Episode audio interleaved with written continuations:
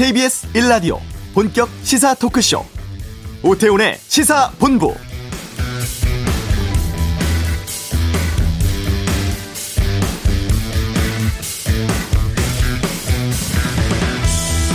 정상회담 위에서 미국 방문 중인 문재인 대통령이 현지 시간으로 오늘 오전 미국의 알링턴 국립묘지 참배 시작으로 공식 일정에 들어갔습니다. 이후에 미 의회 낸시 펠로시 하원 의장을 포함한 지도부 만나서 한미 동맹의 중요성 또 발전 방향에 대한 논의를 했고 문 대통령 방문에 맞춰서 미 하원의 외교위 브래드 셔먼 민주당 의원은 한국 전쟁의 종전 선언 그리고 북미 간 연락 사무소 설치를 촉구하는 내용의 한반도 평화 법안을 처음으로 발의를 했습니다. 우리 시간으로 내일 새벽 백악관에서 바이든 대통령과 첫 정상회담이 있습니다. 백신, 반도체, 배터리, 북한 핵 문제 등 의제가 많은데요. 두 정상이 안보 동맹을 넘어서서 경제, 기술 동맹으로 나아가는 계기를 만들 수 있을지 주목됩니다.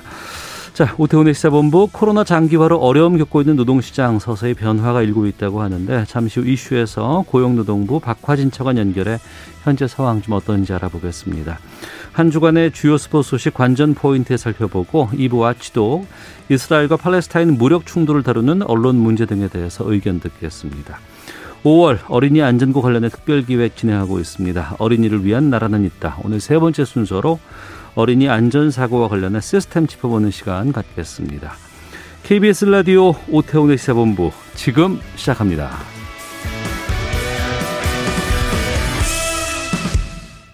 네. 어, 4월 취업자가 지난해보다 65만여 명이 늘어서 6, 6년 8개월 만에 가장 큰 폭으로 늘었다는 발표가 있었죠. 코로나 장기화로 고용 한파 상당히 좀 힘들었는데 노동시장에는 좋은 소식이 들리곤 있습니다. 하지만 또 현장에서는 아, 모르겠다, 체감하기 힘들다 이런 반응도 나오고 있는데요. 아, 최근에 고용 동향 어떤지 또 본격적인 논의에 들어간 최저 임금에 대한 정부의 입장은 무엇인지 고용노동부 박화진 차관 연결해서 좀 말씀 나눠보겠습니다. 안녕하십니까? 네, 안녕하십니까. 반갑습니다. 네, 반갑습니다. 먼저 최근에 산재 사망 사고가 잇따라 지금 발생하고 있어서 좀 여쭤보겠습니다. 네네. 그 지난달 22일 평택항에서 숨진 청년 노동자 이선호 씨 지금 네네. 조사 진행 상황이 어떻게 좀 나왔나요? 어떻습니까? 네, 먼저 젊은 나이에 목숨을 잃으신 고인이나 유가, 유가족 분들한테 좀 안타까운 마음을 전합니다. 지금 경찰하고 저희 노동부 감독관들이 사고 원인들 조사하고 있습니다. 수차례 현장 조사도 했고 당시 작업자나 회사 관계자들을 불러서 조사를 진행하고 있고 예. 조사가 마무리되는 대로 저희들이 책임에 따라서 뭐 법적 조치는 할 건데 현재까지 파악된 걸로는 어 보도도 되고 했던데요. 당시 이게 개방형 컨테이너인데 네. 한쪽 날개를 접으려면 안전핀을 제거하는데 반대편 음. 컨테이너 그 날개까지 안전핀이 제거된 아주 위험한 상황에서 컨테이너 위에 고인이 올라가서 작업을 했습니다. 네. 그래, 그래서 사실 저희들이 볼 때는 이거는 그런 위험한 상황에서 작업하도록 하면 안 되는데 그런 조치를 취하지 아니하고 작업하는 데는 좀 문제가 있지 않느냐 그렇게 지금 현재까지 판단하고 있습니다. 네. 뭐 보니까 이 평택항 외에도 현대중공업, 현대제철, 쌍용시멘트 등 현장에서 계속해서 지금 산재 사망 사고가 발생을 하고 있습니다. 저희가 이전부터 뭐 김영균법 아니면 중대재해처벌법 등 다양한 대책들 마련하고 뭐 입법 활동도 하고 있습니다만 이렇게 산재 소식이 계속 이어지는데 가장 큰 이유는 뭐라고 보세요? 아, 글쎄요, 뭐, 최근 연이은 사고로 저희도 송구스럽고 정부로서도 뭐 책임감을 깊게 느끼고 있습니다. 아, 그간 사고를 줄이기 위해서 정부 차원에서도 노력을 해왔고, 개별 기업에서도 사업주들이 다양한 노력을 해왔다고 보지만은, 기본적으로 기존에 기업 차원에서 안전관리에 좀 허점이 있는 게 아닌가. 네.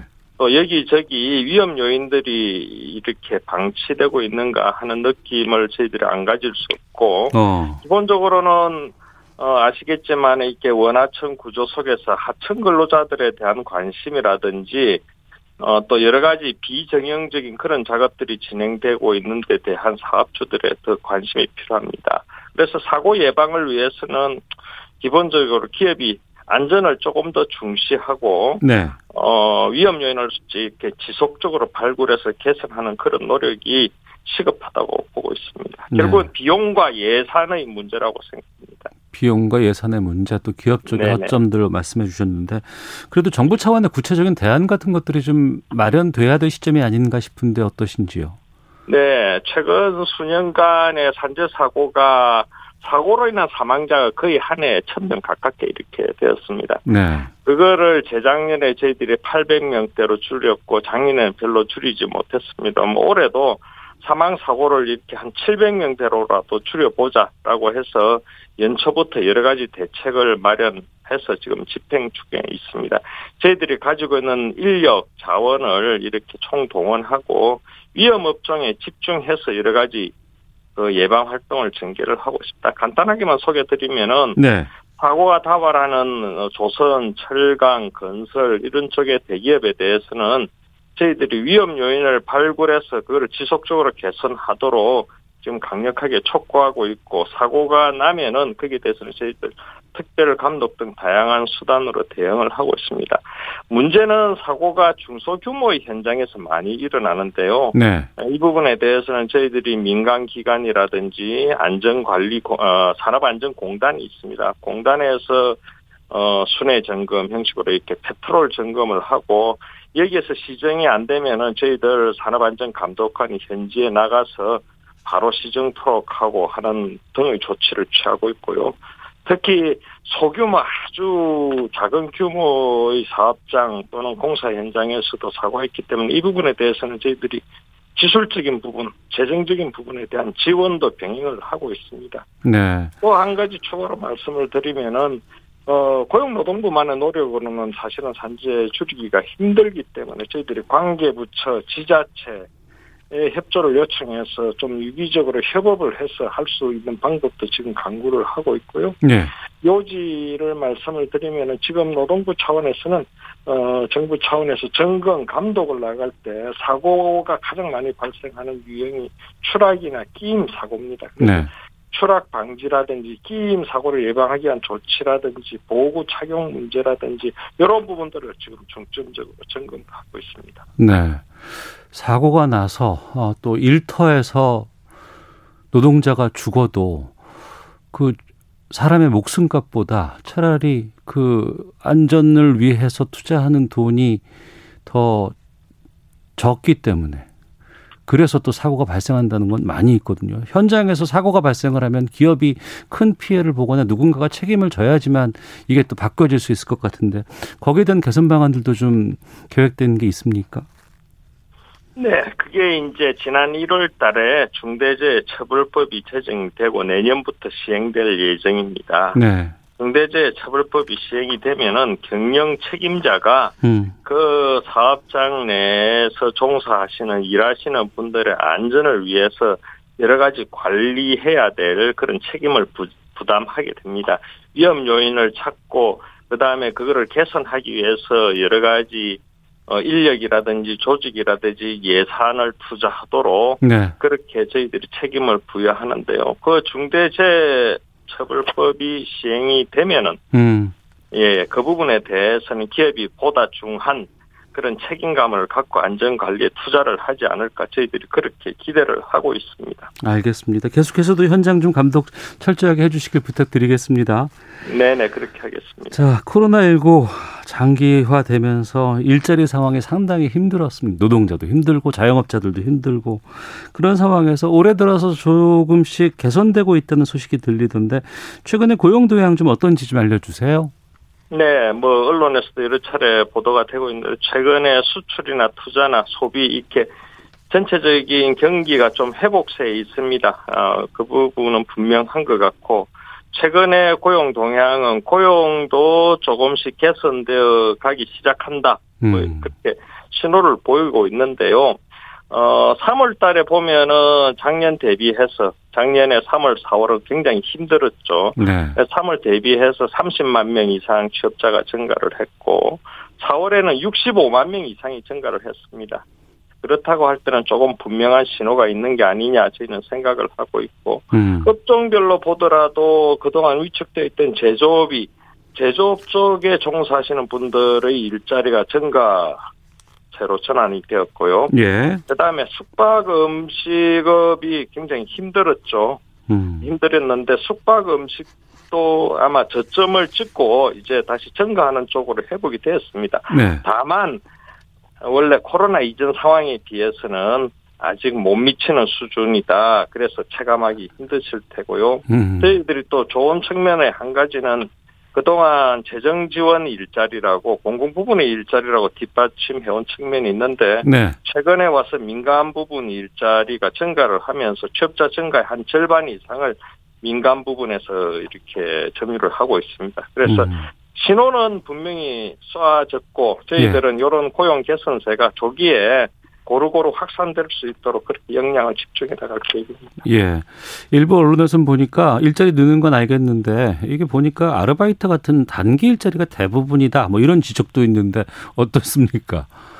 네, 그 부분은 뭐 좋은 일자리, 지속 가능한 일자리가 좀 부족한 거 아니냐 하는 지적이고 그 부분에 대해서는 저희들은 충분히 공감을 합니다. 네. 다만 어 이제 전체적인 추세를 보면은 최근에 근로 시간이 줄어들고 있습니다. 여러 가지 영향인데요. 네. 주 52시간제가 이제 시행이 되면서 기업이 근로 시간을 단축하기도 하고 음. 그다음에 여성이나 노인들이 이제 취업- 취업을 할 경우는 아무래도 근로 시간이 줄어듭니다. 그런 영향도 있고 작년 같은 경우에는 코로나 때문에 뭐 기업별로 조업 단축이라든지 휴직이라든지 이러면서 작년에는 근로 시간이 많이 줄어들었죠. 네, 그렇습니다. 그런 측면도 분명히 있고 어. 그다음에 그러다 보니까 어 정부가 지원하는 일자리라든지 기업에서 내놓는 일자리가 이렇게 단시간 일자리 아르바이트 형태 그런 일자리가 많아질 수밖에 없었다 저희도 그렇게 보고 있고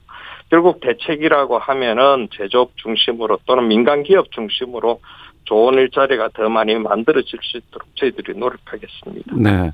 통계상으로는 뭐 유의미한 개선이 보인다고는 하지만 현장에서 체감하기 어렵다는 목소리는 왜 그렇다고 보세요? 네, 그뭐 저희도 그러리라고 짐작이 됩니다. 통계 지표하고 현장 체감 상황은 다를 수가 있고요. 네. 지금 통계상으로도 어 회복세를 보이고는 있지만은 아직 코로나 이전 수준까지 회복된 건 아닙니다. 음. 그렇기 때문에 특히 현장에서는 그 저기 개선 아직 안 되고 있다는 목소리가 클 테고 특히 각 분야별로 고용 회복 속도에도 차이가 있습니다. 아까 말씀드린 도소매업 부분이라든지 숙박업, 음식업 이런 부분들, 개인 서비스업이라든지 이런 분야, 자영업자 분야에서는 여전히 어려운 상황이고 네. 청년들 같은 경우에도 신규 채용이 지금 별로 늘지 않고 있습니다. 그런 네. 상황이라든지 여성 같으면은 돌봄 때문에 돌봄 문제 때문에 일자리 구하기가 또 쉽지 않은 상황이고 그런 여러 가지 상황 때문에 여기저기서 체감하기 어렵다 그런 목소리가 나오는 걸로 알고 있습니다. 예.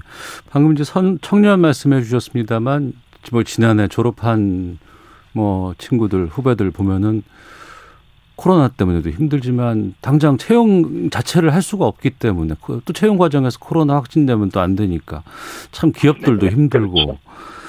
정말 힘든 게 청년들일 텐데 이번에 보니까 청년 채용 특별 장려금 제도가 만들어졌다고 하는데 이건 누구에게 어떻게 지원이 가능한 겁니까? 네, 자, 잠깐 배경 설명 드리면은 청년 상황이 많이는 나아졌습니다. 어, 저 작년에 비해서는 네. 취업자 수도 증가하고 고용률도 개선이 됐는데 여전히 체감 실업률을 보면은 네 사람 중에 한 사람 정도는 실업 상태에 있다는 그런 통계도 있고요. 그렇기 때문에 저희들이 연초부터 청년 일자리 확대를 위해서 디지털 분야의 일자리 지원이라든지 네. 또그 부분에 대한 직업 훈련도 대폭 확충을 해왔습니다. 아, 수년 전부터 한 3년간 저희들이 청년 추가 고용 장려금을 기업에 지원을 해왔는데요. 그 부분이 예산이 부족을 해가지고 올해 초 지금 6월달 이렇게 되면은 그 네. 예산이 소진될 상황이 있습니다. 그래서 민간 기업에서 더 많은 청년 채용할 수 있도록 청년 채용할 경우에 장려금 주는 제도인데요. 네. 대상이 5인 이상 중소기업, 중견기업에서 청년을 신규 채용하면은 신규 채용해서 그게 이제 일정 기간 6개월 이상 고용을 유지할 경우에는 한 1년 정도 월 75만 원씩 기업을 지원하는 제도가 있습니다. 그래서 어. 채용에 따른 부담을 좀 줄여자. 그래서 민간 기업에서 더 많은 채용을 하자. 그게 제도의 취지입니다. 아마 6월 말에 구체적인 계획을 확정 공고한 7월 정도부터는 이 제도를 추가적으로 시행할 수 있을 걸로 저희들이 기대하고 있습니다. 네, 그러니까 청년들을 채용하는 기업들에게 일정 정도의 이제 임금을 지원해 주는 거군요. 네 네 그렇습니다. 인건비의 일부를 지원해 주는 제도입니다. 예. 채용 장려금뿐만 아니라 좀 청년 일자리를 위해서 좀 더 중요한 부분들은 어떤 게 있을까요? 글쎄요, 민간 기업에서 청년 채용을 확대할 수 있는 여건을 만드는 게 중요하다고 저희도 생각하고 있습니다. 그래서 그 수요 측면 저희가 수요 공급을 나누는데요. 수요 측면에서 보면은 기업이 채용을 늘리기 위해서는 일단 투자가 늘어나야 됩니다. 그래서 경제부처 중심으로 디지, 요즘 디지털 저탄소 분야에 대한 투자 확대 대책이라든지 규제 완화 대책 또는 어, 중소기업부에서는 벤처 창업을 촉진하는 여러 가지 정책을 펴고 있습니다. 네. 공급 분야는 결국은 저희들 노동부나 다른 부처들이 이제 관여를 하고 있는데요. 최근에는 IT나 소프트웨어 쪽에서는 적합한 인력이 부족하다는 목소리가 많습니다. 그래서 기업들이 원하는 그런 직무 역량을 갖춘 인재를 키우기 위해서 저희들이 여러 가지 교육 훈련 사업을 관계 부처에도 시행을 하고 있고 우리 고용부 차원에서는 민간 훈련 기관 통해서 한 2만 명 정도 음. 어, 올해 중에 교육시켜서 기업에 취업할 수 있도록 지원할 예정입니다. 다양한 사업들을 저희들이 현재 진행을 하고 있습니다. 네. 내년에 대선 있습니다. 어, 아무래도 문재인 정부의 내년도 최저임금 결정이 아마 마지막 최저임금 논의가 될 것 같은데 지난. 화요일부터 최저임금 논의 시작된 것으로 알고 있습니다. 네네. 어, 회의 분위기는 어땠다고 하는가요?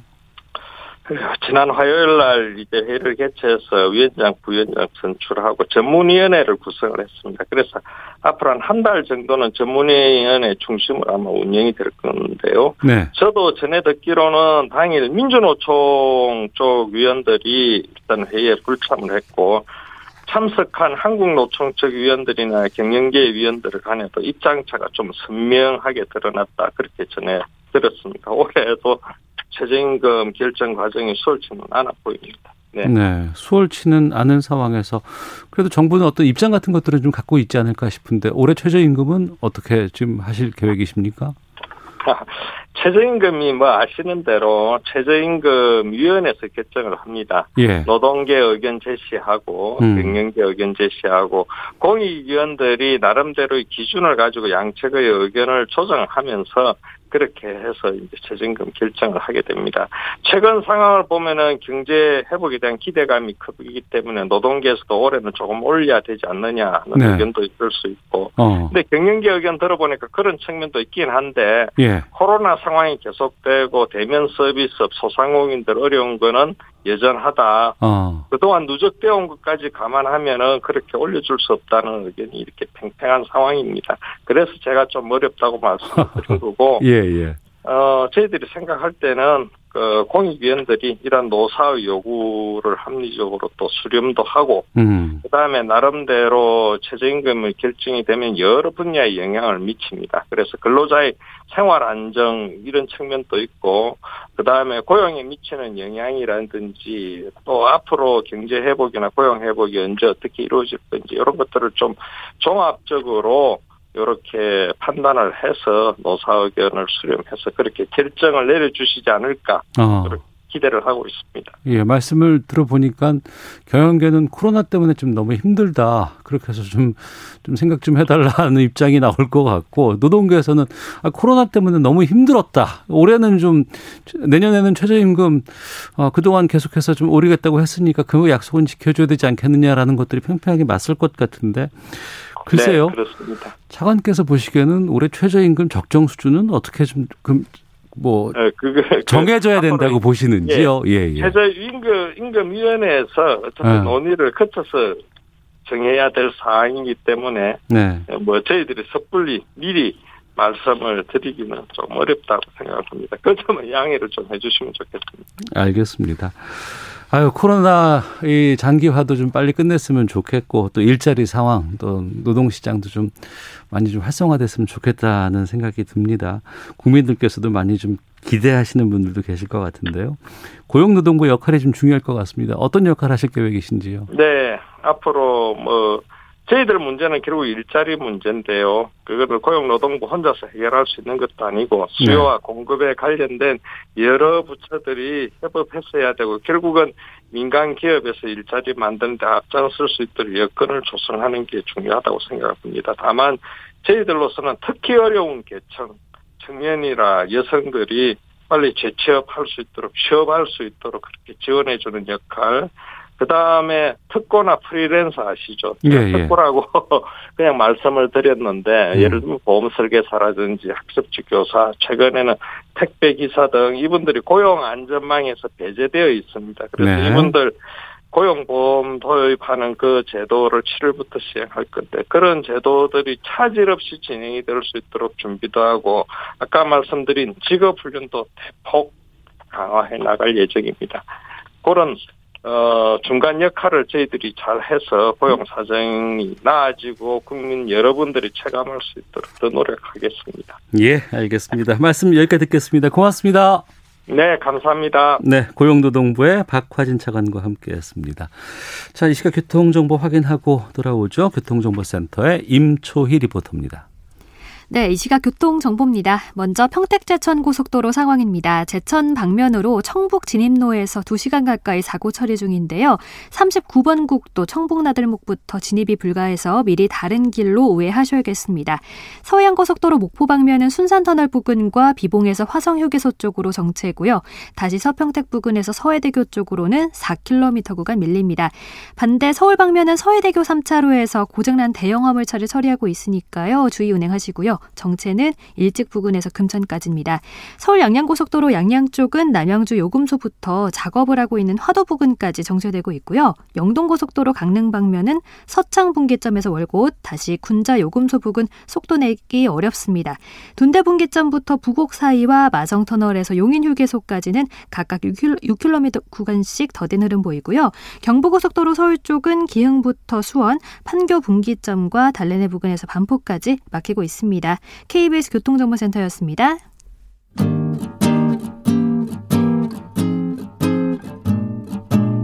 KBS 1라디오 오태훈의 시사본부 여러분의 참여로 더욱 풍성해집니다. 방송에 참여하고 싶으신 분은 문자 9730번으로 의견 보내주세요.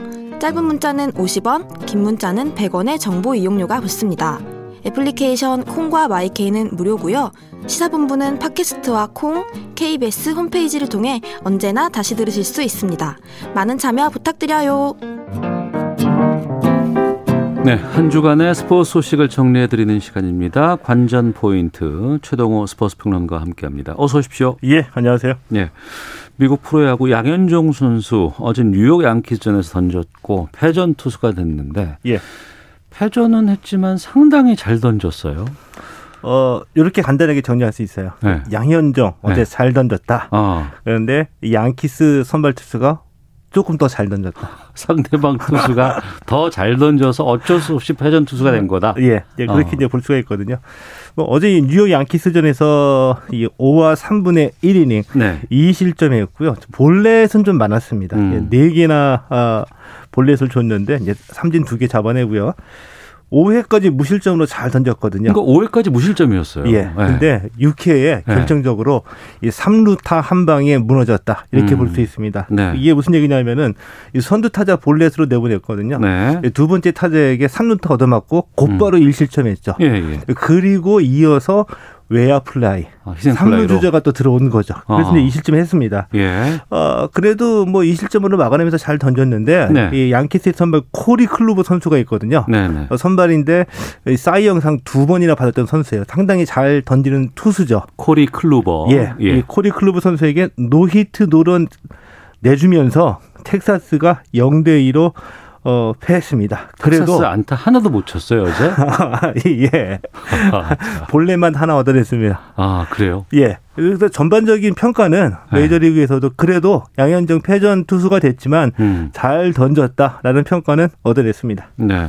그동안 뭐 중간 계투 정도 하지 않을까 싶었는데 예. 지금 어떻게 선발로 확정된 건가요? 아니면 어떻습니까? 어제 지금? 경기 끝나고 이 텍사스 우드워드 감독의 이 인터뷰에서 나온 얘기로는 네. 어, 현재 자리 유지한다. 어. 그러니까 선발로 계속 내보내겠다 이런 네. 얘기인데 근데 예.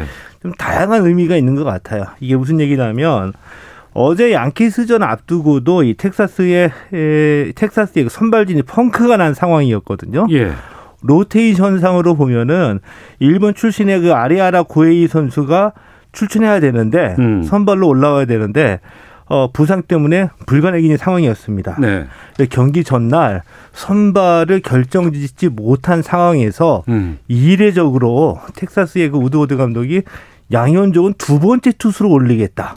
그 되도록 아, 긴 이닝을 던지도록 하겠다. 아니 굳이 그렇게 두 번째 투수를 길게 던지겠다고 굳이 언급할 이유가 있어요? 바로 그냥 선발로 투입하면 그렇죠. 되잖아요. 선발로 내보낼 수도 있죠. 예, 예. 자, 그랬는데 경기 당일 딱 보니까 선발로 음. 등판한 거예요. 음. 이거는 무슨 의미냐 하면은 네. 양현종에게 긴 이닝을 맡길 수는 있겠다라고 생각하면서 음. 100% 선발로는 확신하지 못한 거죠. 아. 그래서 선발 다른 투수를 찾아본 거예요. 못 믿었다는 뜻이네요. 그러니까. 예. 네. 그 선발을 못 찾고 결국 마지막 선택이 양현종이 된 거였었죠. 어. 어 이런 사정이 보면은 우드워드 감독이 아직까지는 100% 양현종 선수를 어, 신뢰하지는 못한다. 음. 이렇게 볼 수가 있습니다. 네, 양현종 선수를 신뢰하지 못하는 것보다 텍사스의 타자들 더 신뢰하지 못한 상황이 지금 되고 만 것 같은데 그래도 어제 5회까지는 무실점했고 또 예. 선발로 던질 수 있는 능력은 충분히 보여준 것 같습니다. 그럼 선발진으로 확정할 가능성은 어떻게 보세요? 어제 경기 끝나고 난 다음에 이제 오늘 새벽에 이 우드워드 감독이 양현종 선수가 현재 자리 그대로 유지한다. 그러니까 음. 선발에 합류를 시키겠다라고 이제 얘기를 했는데 어, 확실한 선발감으로 믿음을 주는 그런 자리는 아닌 것 같아요. 음. 이게 현재 텍사스 선발진의 상황과 맞물리는데 텍사스 선발진이 지금 어, 무너졌거든요. 네. 1 선발인 카일 깁슨 선수를 제외하고는 음. 다 부진합니다. 그럼 2선발부터 5선발까지 다 부진하다는 예. 얘기예요? 그래서 어. 이제 급하게 급하게 이제 이 웨스 벤자민 선수를 끌어올렸거든요. 선발로. 네. 근데 웨스 벤자민 선수도 부진해서 마이너리그로 내려갔어요. 어. 그러니까 선발을 구해야 된다는 얘기죠. 예. 그래서 지금까지는 이 양현종 선수를 롱 릴리프로 쓰다가 음. 아, 어제 경기 끝나고 우드워드 감독이 선발로 낙점을 했는데 네. 100% 신뢰하지 못한다는 뜻은 현재의 부진한 이 선발진 구성에서 다시 회복하는 선수가 있, 으면 우선 여태, 여태까지 우드워드 감독의 이 wording을 보면은 어, 양현종 선수는 예비 카드가 돼, 될 것이다. 음. 다른 선수에게 먼저 우선순위가 돌아갈 가능성이 크다. 이런 뜻이죠. 음, 알겠습니다. 자, 그러면 KBO 리그로 좀 돌아가 보겠습니다. 어제 보니까 KT가 1위로 올라섰어요. 예, KT가 어제 1위로 올라섰습니다. 지금 보면 선두권 경쟁이 상당히 두텁고 치열해요. 어, 재밌습니다. 네. 어제 어, 비로 다 취소됐고요. 한 경기 열렸거든요. 네. 이 LG가 어, 어, NC에 1대 11, 로 패하면서 KT가 음. 1위로 올라섰습니다. 네. 이 시즌 개막하고 KT가 1위 차지한 거는 이제 처음인데 음. 올 시즌 개막하고요. 네. 단 하루라도 네. 또단 한 번이라도 1위에 올랐던 팀들이 무려 7개 팀이나 됩니다. 10개 팀 가운데? 예. 예. 뭐 유례 없는 춘추 전국 시대, 시대다 이렇게 볼 수가 있거든요. 네네. 어, 지금까지 이 팀당 37경기에서 39경기 치렀는데 예. 1위부터 어 7위 키움까지 두 경기밖에 차이가 나진 않아요. 승차가. 1위부터 7위까지가 두 경기 차라고요? 예. 오. 그럼 이 얘기는 1위부터 7위까지가 모두 다 선두 경쟁 벌인다는 뜻이고요. 그러니까 한번 수입하면 1위로 바로 올라설 수 있는 가능성도 있겠군요. 그렇죠. 예, 예. 어, 누구나 한 번쯤 1위가 되고 있는 파티가 지금 프로야구에서 벌어지고 있다. 네. 이렇게 말씀드릴 수 있는데 그러면 우리나라에서 이제 프로야구 좋아하시는 분들 또 자기가 응원하는 팀들이 다 있을 거 아니에요. 예. 그중에 70%는 지금 매일매일을 즐겁게 볼 수 있다는 얘기인데 그럼 거기에 속하지 못해서 30%는 누굽니까? 이 와중에도 예. 1위 한번 못 해본 팀들이 있다. 아, 죽었어요. 세 팀이 있다. 예, 예. 그래서 예. 이 프로야구가 지금 7강 삼약이다. 어. 이런 얘기도 나오고 있는 거죠. 네. 그 팀이 어디예요, 그래서? 어, 기아, 한화, 어, 롯데거든요. 예. 이게 왜 이렇게 됐냐면은, 어. 장, 지난해 이 포스터 시즌에 올라가지 못한 팀 다섯 팀 있었죠. 음. 어, 그 중에 이제 그 SSG 네. 하고 삼성이 삼성, 예, 예. 치고 올라갔습니다. 그렇습니다. 근데 이 세 팀은 계속 하, 이 부진하면서 하위권에 머무르고 있는 거거든요. 네, 네. 이 8위 기아부터 예. 이 선두팀하고 승차가 뚝 떨어지는데 네. 아, 7위까지는 두 경기 차인데 8위 기아는 선두와 6경기 차. 네. 하나는 6.5경기, 음. 롯데는 7경기 차입니다. 이 세 팀이 뚝 떨어져서 그냥 하위권에서 머물고 있는 거죠. 그럼 기아와 롯데도 한 경기 차네요. 아, 예, 그렇습니다. 그러니까 꼴찌와 8위와 한 경기 차니까. 예. 그런데 이제 눈치 빠르신 분들은 기아, 하나, 롯데 하니까 이 세 팀의 공통점 발견하시죠. 아, 감독이 맞습니다.